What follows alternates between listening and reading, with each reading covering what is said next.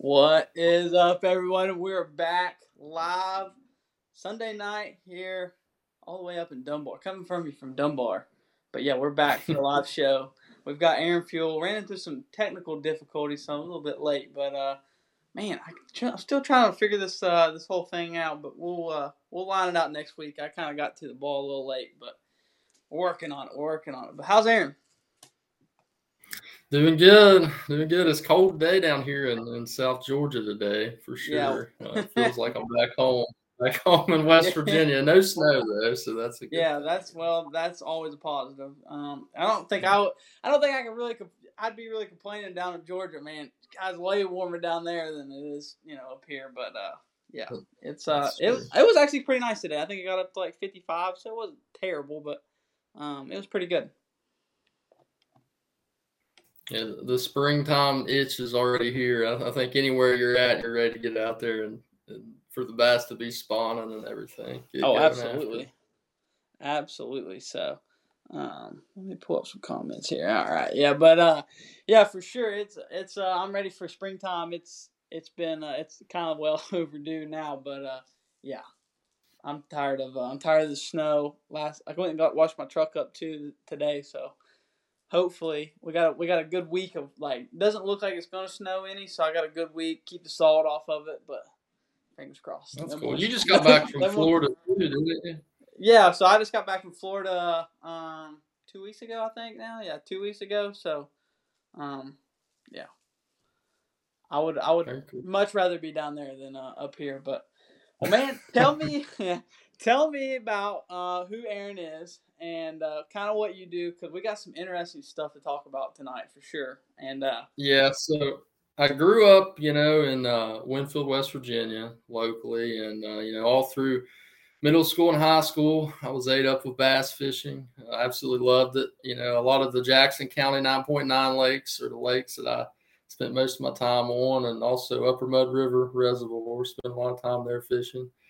And uh, you know, I want to, to pursue fisheries in in college and school somehow. So ended up going to University of South Carolina, and uh, I majored in marine science there. So I did more saltwater um, work than fresh. But I was on the bass fishing team there, helped to run it, and uh, it was very successful when I was there. And I really enjoyed doing the college tournaments and kind of being in that scene for a while. And then uh, once I graduated there, you know, I, I, wanted to continue on to grad school, and I really wanted to do uh, a research project with sport fish and you know largemouth bass for sure if I could make that happen. So um, I got an opportunity to go to Auburn and uh, work in kind of a bass genetics lab there, and uh, did my master's research on basically F1 hybrid and Florida bass uh, growth kind of as early early adults, and um, that's where you know nowadays, especially in the tri-state area and stuff, I see back home a lot of people talking about stocking F1s, and that's a big debate now. And uh, oh yeah, you know, that really interests me because because the the lab I, I, worked in at Auburn, you know, we did a lot of genetics testing for agencies across the southeast, and um, you know, I've I've kind of seen how F1s have worked in the South and uh, in other areas close by the West Virginia, and, and I kind of you know I feel like I, am I'm in touch with that more than more than some people, and also um, you know the Alabama bass discussion as well as it's spreading the Virginia and other potential places that are closer to West Virginia. Um, we we did well, a lot of work with that. Yeah, absolutely. So I guess so.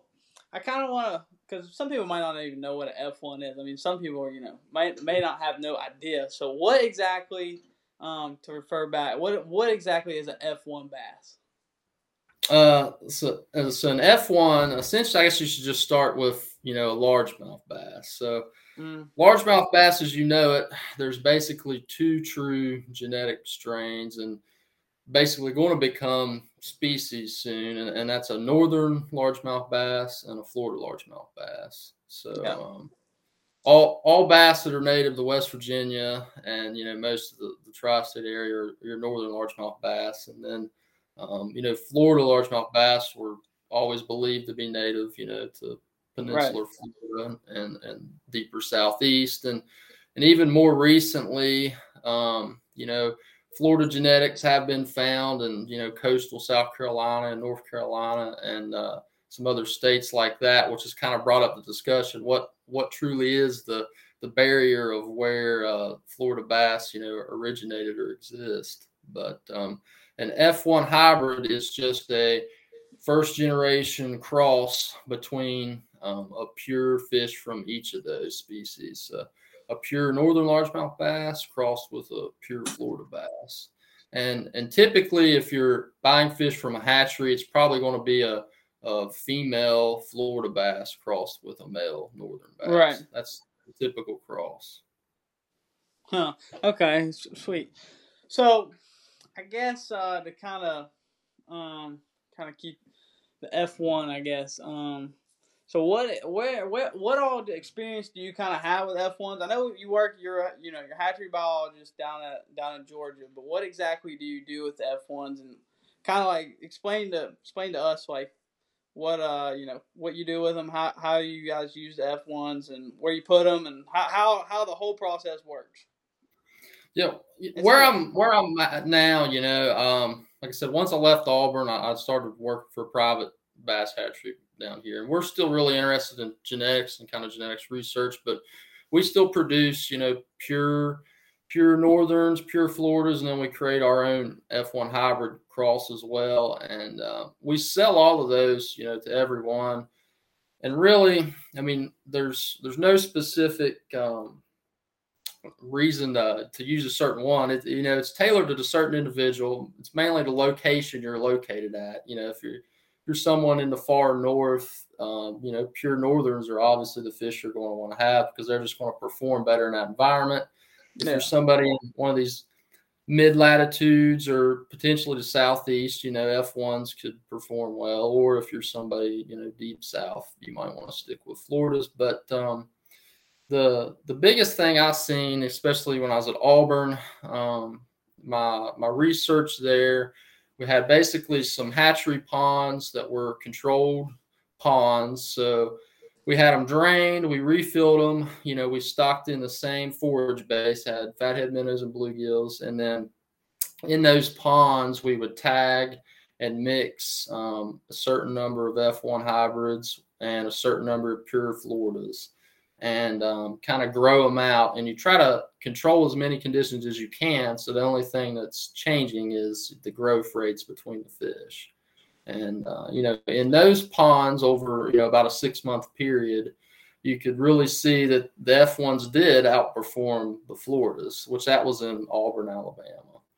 And uh, the main thing overall, I feel like with F ones is um, they you know, because they are a mix between a pure northern and a pure Florida, they kind of exhibit characteristics of both, and you kind of see a hybrid vigor, is what a lot of people say. And you see that in other hybrids and other species too, is that um, you know they they're exhibiting qualities of growth that are better than each of the other species that make it. And you know they they seem to be a little more aggressive than a pure Florida, and they seem you know to, and that's from the northern side of traits because northerns are typically a little bit more of an aggressive fish and Floridas are more docile. But um, they still seem to have a little bit larger top end size that is more characteristic of bigger Florida mm-hmm. bass you see in the southeast compared to northerns. Yeah, so so you said uh you said there a minute ago you guys so you work at the red hill i guess red hill right fishery red red hill yeah it's called red hills fishery yeah. so you guys actually sell um you guys actually breed the breed those f1s and you actually sell them mm-hmm, mm-hmm. wow now who do, yep. now who exactly do you guys sell to is there like a it's mainly um you know we private pond agencies, you know, um, lake management companies. That's who you know we're kind of working with. But uh, if, if you're a private individual and contact us too, you know. wow. Can, so so you guys you guys probably sell. I mean, do you guys sell to like any like like the DNR like any type of DNR like agencies where they you know where they actually take your fish and put them in you know public lakes?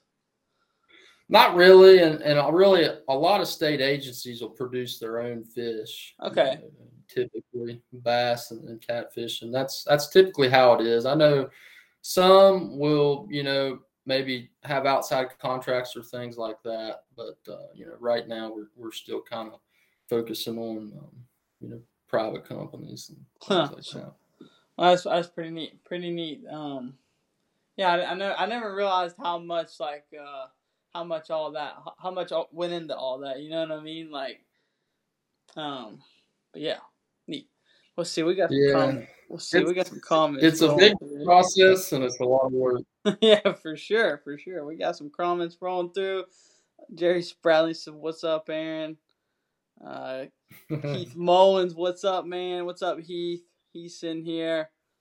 We've got Mon Valley Bass Junior Bassmaster. What's up, Dustin and Bo over there? They had a show up in uh, Flatwoods this weekend. And uh, Greg Tony, Greg Tony, always man, always the first man on the comments. Always, always the first one hits us up. So what's up, Greg? But uh, yeah, um, man, I tell you what, there is a lot about you know F one that I even I don't know. So, um, and where where do you? th- I know you live down there in, in Florida. Um, you know Georgia or not Florida, but you know towards Florida. Um, in Georgia. Mhm. Man, where are some places where you've you know kind of got the fish for those F ones down there? Where are some places that you know they stock them at down down you know down your way? Uh, a lot of a lot of places where I'm at, you know, are, are still probably stocking uh, pure Floridas because I'm still I'm still far enough south. But Yeah. uh, I think you know, some of the some of Georgia DNR they might do a little F1 stocking stuff, but a lot of people that are bigger into it now it seems to be like more like North Carolina and Virginia and like Smith Mountain Lake. I know that Yeah, they got a ton of them in there. a lot of those places are where I think um, you know you really see them shine, and you can kind of see them potentially outcompete you know, your native northern largemouth bass that were originally in that lake, and uh, and that's what I think is is kind of interesting is. Um, you know what's the boundary of where they can be stocked and them still succeed and, and you know show that great growth and another example is you know Chickamauga on Tennessee. Um, you know, originally F1s weren't stocked into Chickamauga, but Chickamauga was nor or primarily a northern largemouth bass lake genetically, and Yeah. they stocked in a lot of Florida bass, and then the Florida bass spawned with the native fish and created Mhm. their own set of F1s, and Oh yeah, Most so they of were them- kind of so they kind of like so they kind of made them there. pretty much. And so Yeah. most of those fish, um, you know, that were huge, and you know, everybody was seeing pictures of the ones that were genetically tested. Majority of them were F ones or pretty close to it genetically. Wow. So Now, is there like a quick way you can? No, probably not. But you, there might be. Is there like a quick way you can tell between, you know, like a like a northern largemouth, a southern largemouth, and then like the F one? It's like there's a way you can tell the difference?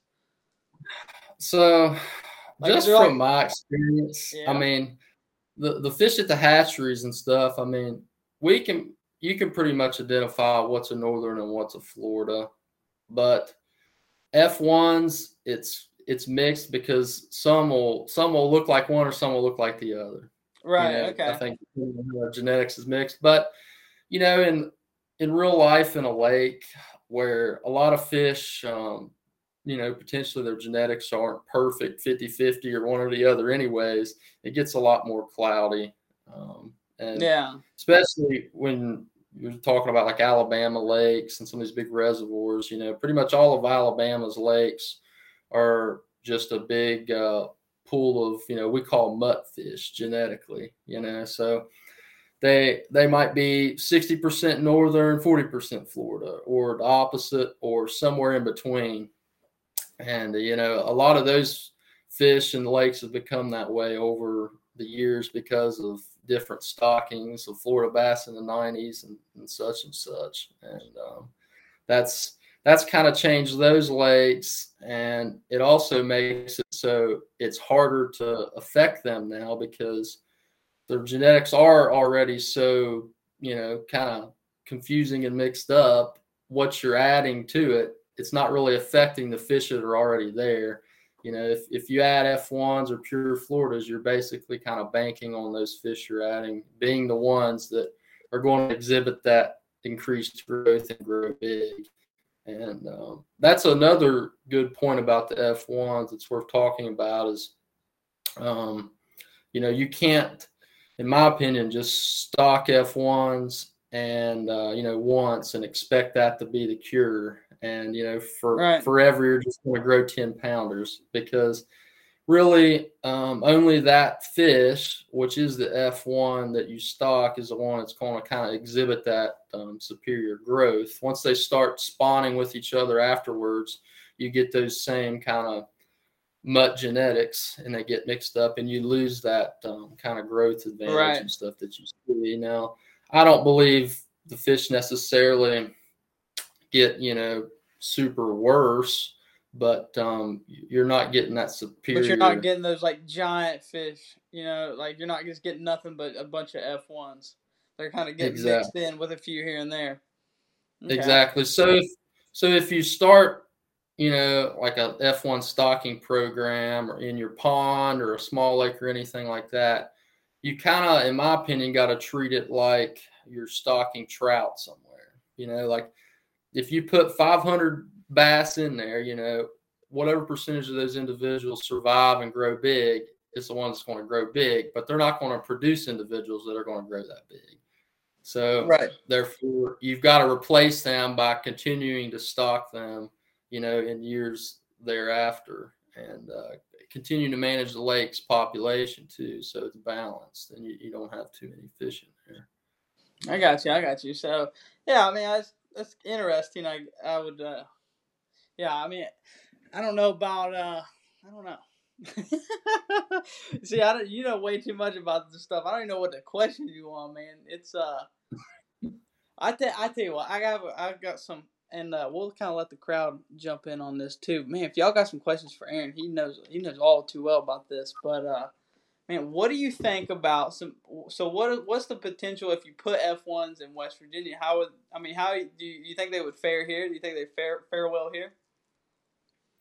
So that's you know my gut feeling is that it would work, you know, and it would be good. And you know, I think you need to look at it, like I said, on um, several scales. So first off, you know, I think the the state needs to kind of do a genetic summary and see what they have everywhere. You know, right. see if Florida genetics are already present or not. And if they are, then you don't have to worry about the stocking and introducing those genetics. But if they aren't, you know, then you need to consider, well, you know, what's going to happen if I do introduce these genetics into this certain lake or river? And you know just like all fish if you if you stock one uh, you know into one lake it's probably going to wind up below and above the lake and what other watersheds you know connect right yeah. So that's that's a concern, you know, if if you don't want the genetic spreading. Now, you know, the biggest thing with that is, you know, if there are no Florida genetics in West Virginia at all, and you introduce them, you're never getting what you had before back. You know, you're you're right changing, you're losing your pure northern genetics forever, pretty much, because it's just about impossible to to get that. Yeah, back. to weed them all back out. Yeah, so, I mean, I mean, I'm gonna be honest. I don't think it would be a terrible thing here.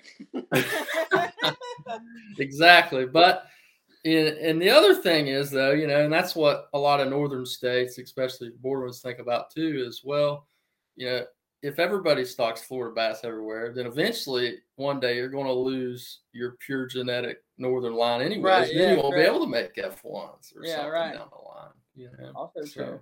Yeah, I guess yeah, yeah. That's why. That's, that's why, which I know there's a lot of other northern states, Northwest Virginia and stuff, you know, that would have pure fish. But that that's the main concern for state agencies and things like that is, you know, if we introduce these genetics and yeah, you're pretty much not maybe, you're not getting it back out. You're not getting back out, and maybe it makes the fish um, less hardy to winter conditions, you know, and maybe the bass fishing gets worse because of it. You know, yeah, then what do you also do? true, man. so. Yeah, you know? dude, I never thought of it. Really, I never thought of it that way either. Yeah, I guess it could make it worse, you know, because you don't know if the Floridas would make it through the winter. So yeah, and that and that's the thing. Pure Floridas in West Virginia would not would not work good. I mean, some of them might No. survive, but Either. a pure Northern will still outgrow it and outperform it. But um, you know, I still I've seen there's been enough studies in nearby states, in my opinion, with like Virginia, other places. I feel like F ones would be good in West Virginia. And like I said, first, Well, I definitely, well, I definitely think that you know, with them being in Smith Mountain, they for sure. I mean, I would have to think some Yeah. of them, you know, some of the lakes here could, you know, could.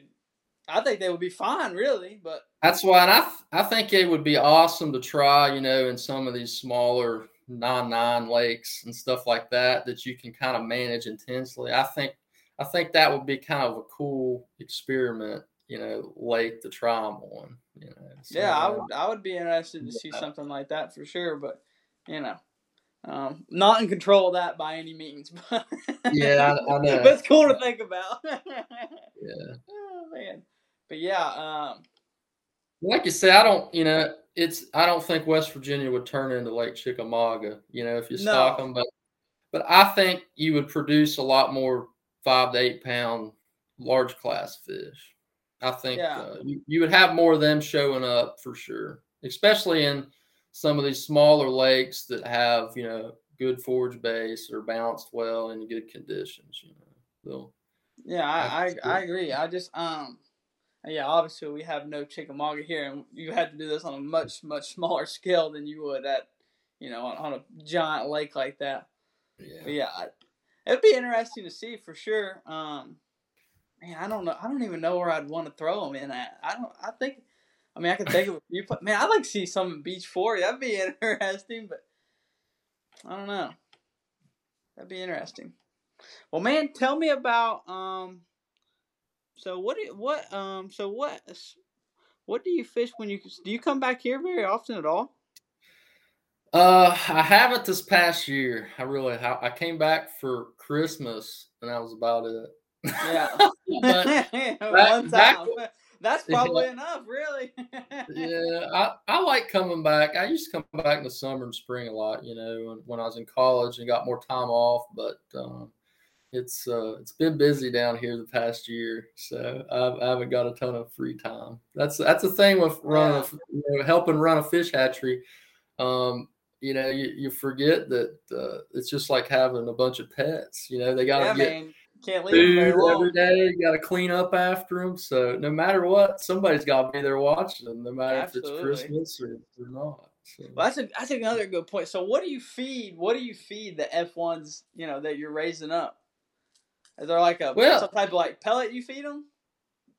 yes, and it's it's pretty much you know any any bass and uh, even hatcheries you know that raise striped bass things like that. You typically try to feed train your fish to a pellet um, because it's just more cost efficient and affordable. Um, because if, if you're trying to feed them live feed, you know, constantly, that gets very expensive. Yeah, you don't fast. do that. there's some you know brood fish that you have to do that with you know just because maybe you know they're too big they don't want to eat pellets anymore or they were caught from the wild or something like that but all the fish that you know we hatch and most other hatcheries produce will try to get them feed trained and i mean you basically just start you know from feed them a super tiny pellet, you know, like a, a millimeter size pellet. And you can, as they grow, you can start feeding them bigger and bigger pellets till it's till it's almost like dog food. Yeah. But um, How entertaining is it to watch them eat them pellets? it's it's pretty entertaining. It is at first, but then like said, once you do it, you know, every single day, it's just you get yeah, you're to it. probably like, ah, you know, this, watching them blow up or whatever. then then you start paying attention to you know if they're not eating them good or something because then you know something's wrong you know somebody's Right, not yeah. they're not feeling good or something's up so you can you can kind of learn their uh, their moods sometimes And then it's also interesting i mean you can you can see uh, weather and stuff sometimes it seems to affect them if you know it's a cold Yeah. front or storm's coming some days they'll eat better some days they won't Really? So like if you got like a like a major cold front down there and you throw the pellets in, some of them will be like, "Heck, no, we ain't doing that today." They seem to slow down. Wow, that's that is neat. That's neat. That's probably neat then. Cause they're probably so used to, you know, they're probably so used to just getting fed pellets all the time that I wouldn't think that it, you know, it would it would matter whether it's cold front or not. But I guess so.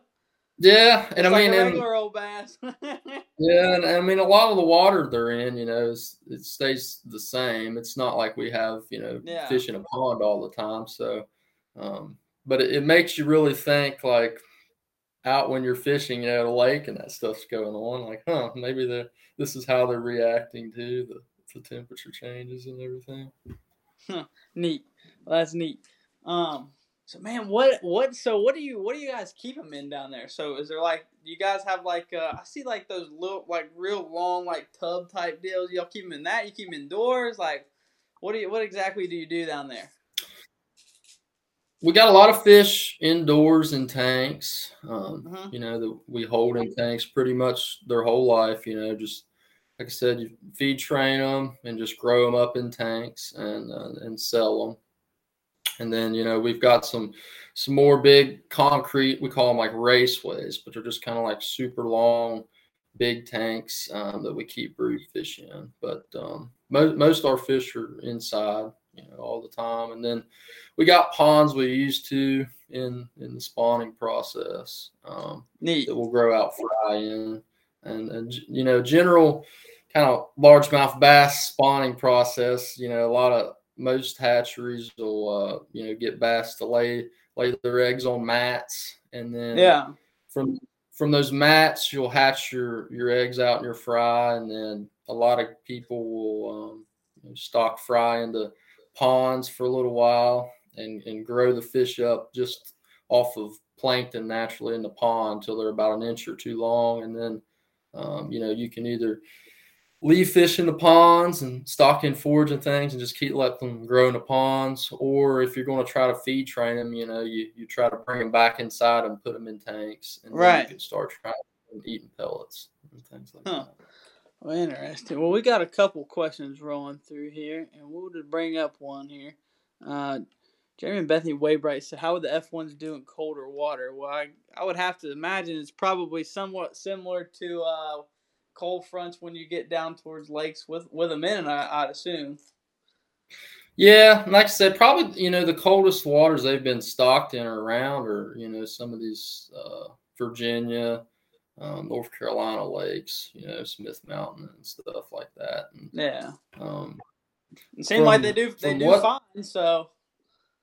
Um, they you know the they've had positive you know results on stockings in a lot of those lakes. So, you know, I don't I don't know off the top of my head of anywhere they've been stocked where lakes freeze over or anything like that. You know, I don't I don't so I don't know how they do no. with that, but um, I I think they would make it and survive. But you know that growth is just going to be suppressed throughout that part of the year because it's so cold. And, and that's yeah. kind of the biggest thing of why fish are so much bigger in the south than the north is the growing season so much longer down here. You know, they can also true, yeah, they, man. They can continue to grow nine months out of the year, whereas they can only grow, you know, four or five up north. Up here, so, yeah. Yeah, because we get probably, you know, we only get like, I mean, we get probably, we probably get four or five months where it's pretty you know, it's pretty nasty. It can be pretty nasty here for sure. Oh yeah. So, um, Dustin Holland, Mon Valley Junior Bassmaster says, "What size would be recommended for stocking to do well?" And then he asked, uh, "And what would it cost?" What could it cost? Well, that's I gonna give you a, a ballpark number because it really just depends, you know, on on size and numbers and, and things like that. But um, generally, you know, the cheapest fish the stock are going to be, you know, one to two inch fish. And, yeah. You know, I don't know, general hatcheries, you know, between, I don't know, one to two dollars or something, or a little bit more is probably what they're going to charge you. Um, you know, and, um, but a thing that is, uh, you know, better probably going to increase your survival is if you can stock in a little bit bigger fish, maybe like three to four inches, especially during the spring, because then they've got a head start on the native fish that have already spawned. and they're bigger than those fry. So Yeah. they're they're, kind of going to outcompete the year that year class of natural spawning and and help uh, help it keep going. So you know, but that's the bigger the fish you get, the more expensive it gets. Just with any. Oh, oh yeah, absolutely. Sure. But that's why a lot of people, you know, try to stock one to two inch ones, the smallest Yeah. fish you can get. yeah, for sure. What is uh what's But- a three what's a three or four inch one cost? So what like how's the price work on them? Uh, I don't know. I- I'm not the. I'm more. I'm not the. I'm not the pricing guy. You're not you the know, price. You're not the price man. Yeah, I don't. I don't like talking prices. But, um, and you know, it like I said, it depends on, and every every hatchery is different. You know, and you know, it depends on, like you said, if you're getting which pure fish you're getting, Florida, Floridas or Northerns or or the F ones, and then I mean, some people want them tagged. Um, you know, Yeah. for tags and, and things like that.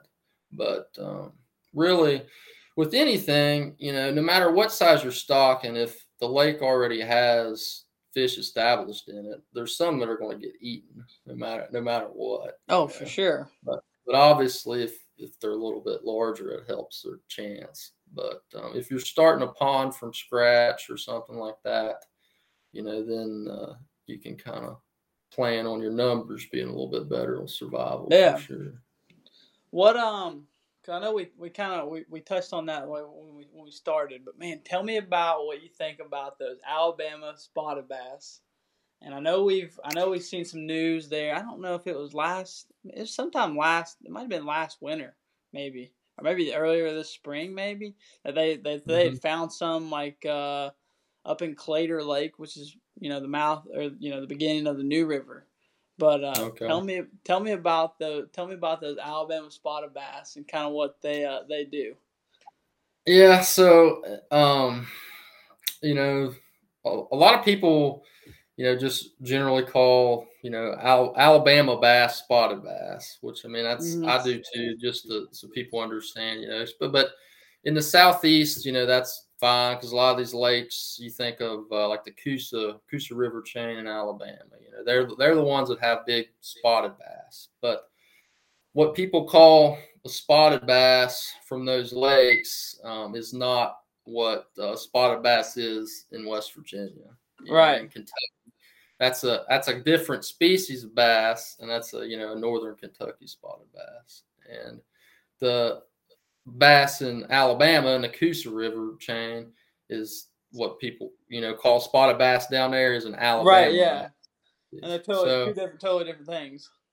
yeah, and just in Alabama itself, you know, there's some concerns with it because um, they've kind of spread to other smaller streams and creeks, and they're hybridizing with um, red eye bass in a lot of those. So Oh really? a lot of these little streams have red eye bass that uh, a guy I worked with at Auburn. He's this is what most of his research is on. It's kind of the hybridization of them with red eye bass, but um, the red eye bass of each individual stream can almost be broken into you know their own species of fish.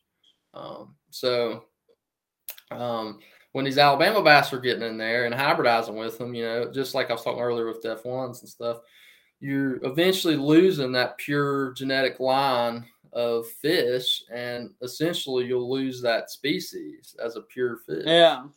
if they keep getting in there and hybridizing and causing problems. So that's the main concern in Alabama with them is just um, you know them getting into places they're not supposed to be, and a lot of that is from them, you know, being put in lakes and and getting downstream in other areas that they they didn't originally belong to. But since then, you know, they've been stalked around and moved around, you know, in the past, even before people really realized that they were different, um, you know, in the into different areas, and even California, you know, everybody sees the big monster Yeah. spot caught out there. Ninety-nine percent of the time, those fish are Alabama bass. Yeah. You know, they're they're not a Kentucky spotted bass. And- no. I wouldn't No. expect so. no, but um, you know, and that's really what is in North Carolina that people consider spotted bass, like Lake yeah, Norman. like Norman. Yeah. So yeah, you, you think of Lake Norman, you know, and what's happened with it is what I would kind of expect to happen in West Virginia in a sense. I don't think it would be good. So, you know, they which, you know, Norman's its own special case study because as a lake, you know, it's went from over the years as lakes get a, older in age, they kind of change from being eutrophic, which is you think of as like fertile, a lot of grass, you know, kind of a green lake, Mm-hmm. um, to more oligotrophic, which means just deep and clear, you know, not as not as fertile, and um, that's what spotted bass prefer more than largemouth, anyways. So that kind of gives them a habitat advantage over largemouth in a lake Right. as it gets as it ages. So that's you know one issue with them getting in a place like that, and you know since that's more of their suitable habitat, they slowly just start kind of out competing your largemouth um, in the Right. lake. So then you've kind of got Lake Norman where it is now, where you've got a bunch of little spotted bass, Alabama bass, you know, that have outcompeted all the largemouth, and now you really don't have a good population. Yeah, you don't. largemouth. You've lost a lot of largemouth. And in a lake, you know, that big, where that big of a change has happened, you know, it's you get to where it's about impossible to to you know turn that around because the the Yeah, Alabama for bass sure. just took over. So Right. Well, yeah, You man. know, I, I'm going to. Uh, I'm actually going down there next month, and I'm actually kind of curious. You know, kind of curious to see what that's all about. Because, man, I know, I know it's not like uh, I know a lot of those guys. You know, they bank on you know on you know you fill out a limit with spots or whatever. You know, you have you know call it to a decent limit, and then you go try to either find a largemouth or whatever. That seems like to be the challenge, but I'm I'm kind of uh, I'm kind of curious to see what that's all about because I've never got to I've never got to really play with those. I never got really. I don't think I've ever. I mean, I've probably caught a few, not known, but I don't think I've ever like just like went and fished for Alabama spots. yeah, I mean Norman is a place. I mean, in a couple times I've fished it, you know, it, they're easy to catch typically. You know, at least small ones. I mean, you can catch a bunch of two Right. pounders till you're tired of them, but it's very difficult to catch any larger than that there or good largemouth.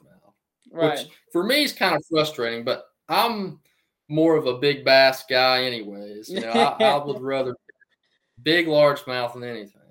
Well, but yeah, I, Some I- people prefer catching spots, but I mean, if you go to Alabama, you know, to Lake Jordan or Mitchell and some of those on the Coosa River chain, you know, you will catch big Alabama bass there. I mean, they have five and six pounders caught pretty routinely. You know, people will weigh in a 20 pound bag of Alabama Oh, bass there. sure. Now, those are fun to catch. But um, when they're outside of their native environment and range, you know, at least on the East Coast, it's been seen that um, They know, just they're not to that same size, and they, that's it. they're, they're yeah they're not performing for well and I, and I think the scary thing with West Virginia is kind of like what we've seen in some of those Alabama streams you know if they start hybridizing with smallmouth um, in like the new or something like that if that would happen you know Yeah. I just think that would that would be a mess you know you're, going to be losing your your great smallmouth fishery of, of pure fish and uh, it causes a lot of issues and um, you know even if they're put into lakes and stuff in West Virginia. I feel like all you're ever going to get is eventually like a, a Norman scenario where they just outcompete the largemouth, and then you just got a bunch of little Alabama bass and Yeah. and little mouth as a result. So it kind of, in my opinion, they kind of tank, you know, any any fishery they put thing, in. Now yeah, sure.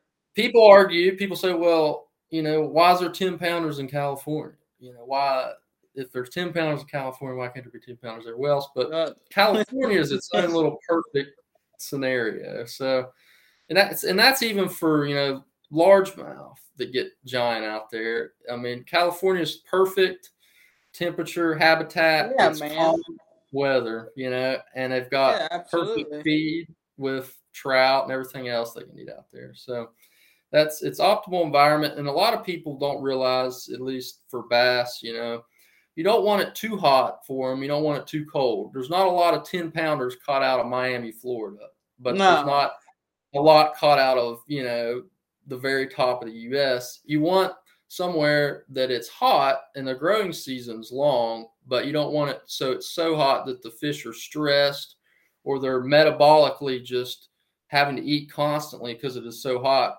And because a lot of fish like that, they might grow quick, but they won't live long enough to reach trophy sizes. And that's where California. Right, that's, that's, why you see all those big ones come out of California. You know, same. You know, same with you know some lakes we have over here on the East Coast too. Mm-hmm. It's not too hot that they're stressed all the time, or they're living such a stressful life that they don't make it long enough to get you know monster. Right. But it's not too cold that they're you know they can't get big enough. It's a perfect medium ground kind of. Have you have you got to see that as you know messing with fish this long? Has has stress like have you got to see where stress is kind of like you know tampered with their you know life you know their lifetime or you know their life expectancy? Mm, not really. I mean, I haven't most of the you know my stuff at all and everything was kind of short scale study and and you know a lot of fish here we don't we don't hold for a long time at least since I've been here. But um, uh, you can you can definitely see you know it just being a fish being stressed will increase its you know susceptibility to getting sick. You know, and, right. and obviously uh, dying from that, and and that's uh, that's the biggest thing. But um, you know, just in general, there are some studies out there, you know, that kind of can uh, show like thermal preferences for bass and things like that. Huh. But, um, um, the more, man, well, man, we stressed they are, you know, the, yeah. Well, man, I know um, when you were at Auburn, um, you got to do kind of a cool um, study on some fish from the classic, right? Am I correct? Am I correct on that, right? yeah. Yeah, so yeah. I dude, that's one of the I think me and you may I've talked to you maybe about that before. Man, I want to know what exactly did you do with the fish from the classic or what, you know, what happened that you got to study you got to study that. It's not it's not as exciting as, as it sounds, but yeah. Um, we you know, all the fish you know just like a lot of tournaments the the state agencies will, will hold a lot of the fish after the weigh-ins especially the ones that are you know um, on stage kind of big publicized and they'll take them back and hold them at a hatchery for you know a day or two and then eventually take them back to the lake and disperse right. them out so, they were being held at a hatchery, um, I went over there and uh, I got fin clips from all the fish. So it's basically the the two ways that a lot of genetic testing is done with fish right now, especially bass, is either you take a fin clip or you can swab their mouth, kind of the same as you would swab your own mouth for 23 yeah, okay. But um, I mean, you the fin clip is you know people some people think oh you're hacking off their whole dorsal fin or something. It's not like that at all. I mean it's um, we usually cut off a little piece. that's probably like half the size of a dime. You know, right. A, a, in. And that's really all you need to get their genetics. So we we took all their fin clips off that and um, took them back to our lab and ran them. And uh, we I think we, we gave it back to the state. We didn't do a whole a whole lot else with it, but a lot of those fish, you know, that was from the uh, Guntersville um, Classic, and Guntersville as a whole is kind of a big mutt lake anyways. There's uh, you're probably not going to catch a pure fish of florida or northern out that lake. They're all yeah. you know a mix. And i generally it's more of like a, a 60 40 um, northern florida split. Yeah. Over the well, years man, yeah well, man, that I mean, yeah, well, it might not like seem cool to you, but dude, I just think pulling a fish from the classic stage is pretty neat myself. You know, having you know having yeah. the opportunity to do that is pretty neat. So yeah, that is neat. Um, let me read a comment here. Someone said he said, "How tempting is it to take a rod and a popper to work?" Sometimes you have to. Sometimes you get to. Really? you catch them at, at work, really? Yeah, we've uh, we got we got some little extra ponds and stuff around there with, with some fish in. Yeah, sweet. So, do you ever get tired of like catching them on the top water? You're like, you, you just see it all the time. You're like, ah, you know, whatever.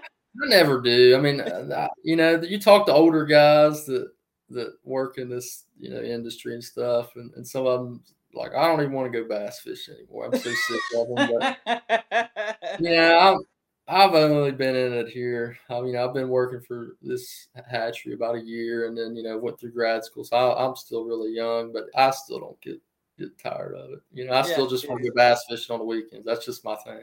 But me, me too, buddy. Me too. uh, Jeremy and Bethany Waybright said, "How big are your brood bass?" Um, I'd say you know our biggest Floridas are probably eight or nine pounds. We got a few like that, and then really uh, northerns we got some probably four or five pounds. Wow. Um, huh. Well, dude, I know they do it in um. I know they do like the uh you know the ShareLunker down in Texas. Now, have you all ever like tried to do something like that where you've brought in like a you know a giant bass and then bred it with another giant bass, like you know kept them separate? So we we're you know really into looking at genetics and kind of trying to pick out which specific fish we should spawn together to try to produce a trophy. You know, and yeah. That Texas's ShareLunker strategy, theirs was more of let's take you know the biggest female we can get with a large male that you know genetically matches up pretty well and, and try to make it happen as well. So, um, which you know I think they've had some success with for sure. Yeah, for but, sure, dude. They've grown some giants they've grown some giants. But um, you know what what we want to do too, I think, is kind of look past the just spawning big fish together, you know, and expecting big fish to come from it because you know even in people, uh, you know, you know that there's you, um, everybody's got a friend that has two tall parents and they turn out, you know, short or vice versa. You know, yeah. why do you, why do you turn out taller than your parents? I mean, there's something genetically there that just because someone's short or someone's tall, you know, their kids aren't like that. So, uh, and genetics is constantly advancing and everywhere, and especially in, in fish right now. So, it's letting a lot of people kind of look in deeper and answer answer more questions. And a lot a lot of genetics work has been done on salmon and um, trout and um, kind of food fish industries, especially on the West Coast. You know, there, there's been a lot of research on that and kind of how can how can we spawn and create the bigger salmon, you know, the sell. Yeah, right. Everyone. But um, kind of using that technology for bass is kind of a newer a newer thought and um, you know a newer idea, but um, we're we're putting a spin on it for sure. neat. That's neat. That's neat. Well, man, um, let me look back through here. And uh, Bill Shelton says we need a better food base like some shad. Well, I, I would have to agree some of that. You know, um, we definitely could use bigger. We definitely could use more more bait in our lakes. I think. I don't know. What do you think is a as a common as a common problem we have here in West Virginia? I always just say, man, it's just pressure, and you know the size of our lakes is just they're not big enough to withstand the pressure we have. But you know, you hear all you know, everyone has you know a different opinion on why you know the fishing here is not as good as it is. But man, what do you think a lot of it is around here that you know makes the fishing so tough at times? I, I would say pressure for sure. I mean, yeah. you you look at the size of lakes. I mean, the, the biggest lake in West Virginia is what two three thousand acres. You know. Yeah, 20, I mean, 24, I think. Summersville is. Yeah, I so I mean that's I mean, that's like half a creek arm. The most of these reservoirs yeah, in the no doubt, yeah. And there, there's a lot of there's a lot of pressure, you know, on lakes. That's I wouldn't say it's comparable to some of these in the southeast, but you know, if you would do it by scale, it's it's a lot, you know, and that makes it tough on on the fish, on everybody, sure. and um, you know, there's it makes them a lot smarter and that affects thing, you know.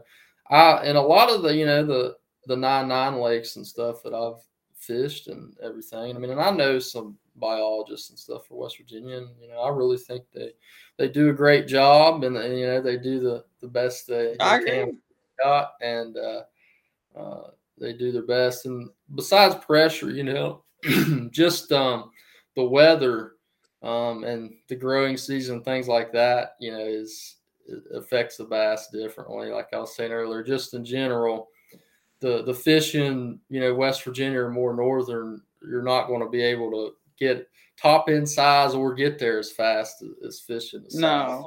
no, absolutely not. Down here, you can grow a two or three pounder in you know a year. You know, right. if, if you got it in a pot stock, now that's that's to take twice as long or, or more. Oh yeah, for sure. North. So, and and you start looking at those time spans too. You know, it's it's harder for fish to to get that that big at that time. But I think pressure is a, is a, is a big big key to that for sure back home. But a lot of it too. I mean, I think I always think of Kanawha River a lot. I grew up pretty much beside the Kanawha River. The Winfield yeah, Boat yeah. is at the end of my street that I grew yeah. up in. They built it, of course, right after I left. After you left, yeah. yeah. That's how it happened. Yeah. But, you know, Kanawha River's good for smallmouth at times, you know, but largemouth, um, I just don't think there's enough spawning um, habitat for them to really be good. The habitat's just not there. I mean, there's some backwaters, but there's just so much siltation. Yeah, it's dude. Just, I don't know. I mean, I fished some backwaters around Winfield, and there were some resident fish that you could always catch in there, and they just lived in there. Yeah. But there's, you know, I don't know. It's just so much, so much siltation stuff. A lot of that, I feel like, you know, it's just habitat improvement could fix that. But I mean, that's a huge endeavor to, you know, oh, dredge yeah. out backwaters and redo stuff. I mean, that's a ton of money and a huge endeavor. But I think to, you know, improve largemouth in a river like that. That's what it would take, but it's just... yeah for yeah, especially for the river, man. You'd have you'd have to. And uh, did you? I mean, you start to see it around the lakes. Really, I mean, you know, I've talked to you know multiple people, you know, about you know how the lakes, how much they've sealed it in, you know, over the years. You know, not even you know twenty years ago, how much they've they've sealed it in. So, That's true. Especially down your way, you know, Beech Fork's got a Beech ton Fork. sealed Beech in Fork, it. A lot of places. Of yeah. East Lynn, ton of it in there. Um, mm. yeah, man. I I mean, I don't. You know, there's, I, dude. I can think back of even you know four or five years ago when I started. There's places in on some of the lakes now that the silt actually is over top of you know the normal summer pool line. Yeah. So no, I mean, I think kind of scary, really. You know, because you know, yeah, you know where it's going to be in five, ten years from now. Yeah. So I mean, I I think loss of habitat and things like that is is a huge huge problem you know in, in certain places and lakes and, and that's a tough one to fix a lot tougher than, than yeah realize sure.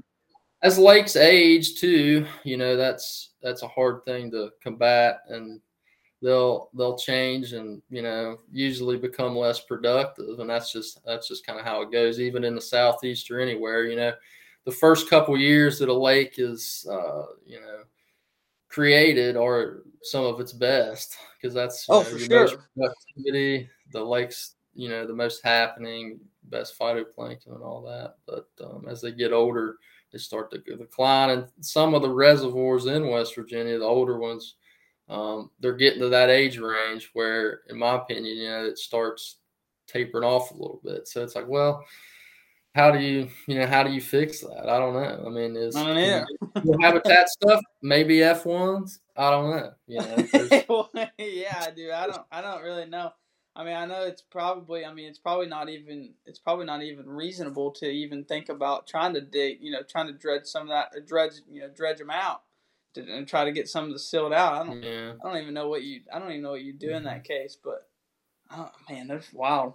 I mean, I can only, dude. I mean, seriously, I don't know what will happen to some of the lakes here, you know, in the next 10, 20 years. Yeah, other than um, if you could. I mean, I don't think like the lower ends of the lakes will yeah. be like. I don't think you'll see any, you know much effect there. But dude, the upper ends of the lakes, man, I don't, I don't really know what'll happen to them. Yeah, yeah, um, it changes a lot, you know, and it changes changes how they fish too. I think. Yeah, for sure. Yeah. I know. Um, I think just yeah, go ahead. Just even the pressure, you know, I, I remember fishing Upper Mud Reservoir, you know, ten years ago, and, and when I every time I come back from college and fish it or something, it seemed like it just get tougher. But I know the pressure got yeah, worse it dude, too. yeah, it's gotten worse. I mean, I, Yeah, I know guys Along who, with that, the lake is changing itself too. Yeah, I mean, I know guys who, you know, when the first, when the, you know, when Mud Lake was first built or whatever, you know, just a few years in, you know, they they tell me, hey, you know, it's nothing to go catch, you know, twenty three pounders in a day. Like it was, it was, it was a cakewalk. It was, it was easy to do, and now it's like, I mean, you still, you know, you still go up there and you can go catch fish, but you're not just whacking on them either. I mean, there's days Yeah. you know you can, but um, it's not like every trip you go out you're gonna catch twenty. You know, I, you know, Yeah. most times for me, you know, any, I mean, springtime, yeah, you can have twenty fish days, uh, and people, you know, people think that twenty fish days are easy to come by, but they're not really. they're not really that easy. Um, I mean, the summertime you can, you know, you can if you go for a full day, you can go catch five or ten or whatever, whatever the case might Mhm. be. But definitely not twenty like it used to be. It's, it's still better than the Kanawha River on the sun. Well, that's for sure. that's for sure, dude. Golly, I don't want to. I don't even want to think of man the canal right now. I drove by a little bit ago, and it is it's nasty right now. really. Yeah, it's nasty. It's nasty. Man, we are uh, we're closing in here on an hour, and uh, I'm gonna get ready to wrap this up. I'm trying to keep these up under an hour, um, just for the sake. But man, tell me. I know you posted this a long time ago, and I I tried to look for it today. But wasn't there? Didn't you make like a page or maybe an Instagram page or a Facebook page? You know where uh, you were kind of highlighting the stuff you were doing in the fishery. Um, I don't know. I, I just I run the I used to run the South Carolina bass fishing team a little bit. Yeah. Their Instagram page and some of that. I was I was big into that, but um, really my own stuff, my own fish. You know, I just post on like my my personal Instagram. Okay, well, I, didn't know if you had something for. Uh, I didn't know if you had something for the fishery or something where you know you keep. All for for our hatchery. yeah, yeah, we hatchery, just- for your hatchery. We did That's just start a we we just started an Instagram, so we're just starting to kind of get into social media and stuff like that. Yeah, man. we just Um, started one for that. Yeah, well, let let I mean, let them know where where to follow it. I mean, if you want, you know, want some followers, I'm sure they can come that way and check it out. I kind of want to check. I'm looking for it today because I knew you posted it a few, maybe it was a few months ago or something, maybe. And I was trying to look for it Yeah, today, and I couldn't yeah. find it. It's just look up the Titan Bass on Instagram. the Titan Yeah. Bass on Instagram. So y'all heard that. The Titan Bass on Instagram. You can check out what's going on at the hatchery. So, well, man, Mhm. it's been uh, it's been good. Um, where can the folks uh follow you at on Instagram? Just follow me at the Fuel Can. The fuel can, the, fuel, can over on Instagram, and I'll have them all. T- and we had him tagged up on the on the Doc Talk post. If you follow the Doc Talk post on Instagram, all you do is click on it. He'll be right there. So, man, I appreciate the time, and uh, it was a good show. We got plenty in there. If there's anything else you want to tell everyone back here in WV, let her rip, bud. If not, we will uh, we will roll out of here. Yeah, keep catching big ones, and uh, I can't wait to get back there and, and hit up the old home lakes too. I Yeah, miss man, fishing holler there at me whenever, uh, Holler at me when you come back. We'll have to slip out the mud and go see if we can catch a few. I will for sure. Yeah, bud. All right, guys. And uh, thank you, Aaron. And thank Yep. you guys for tuning in. And as always, we'll see you guys next time on the water. Later. We'll see you.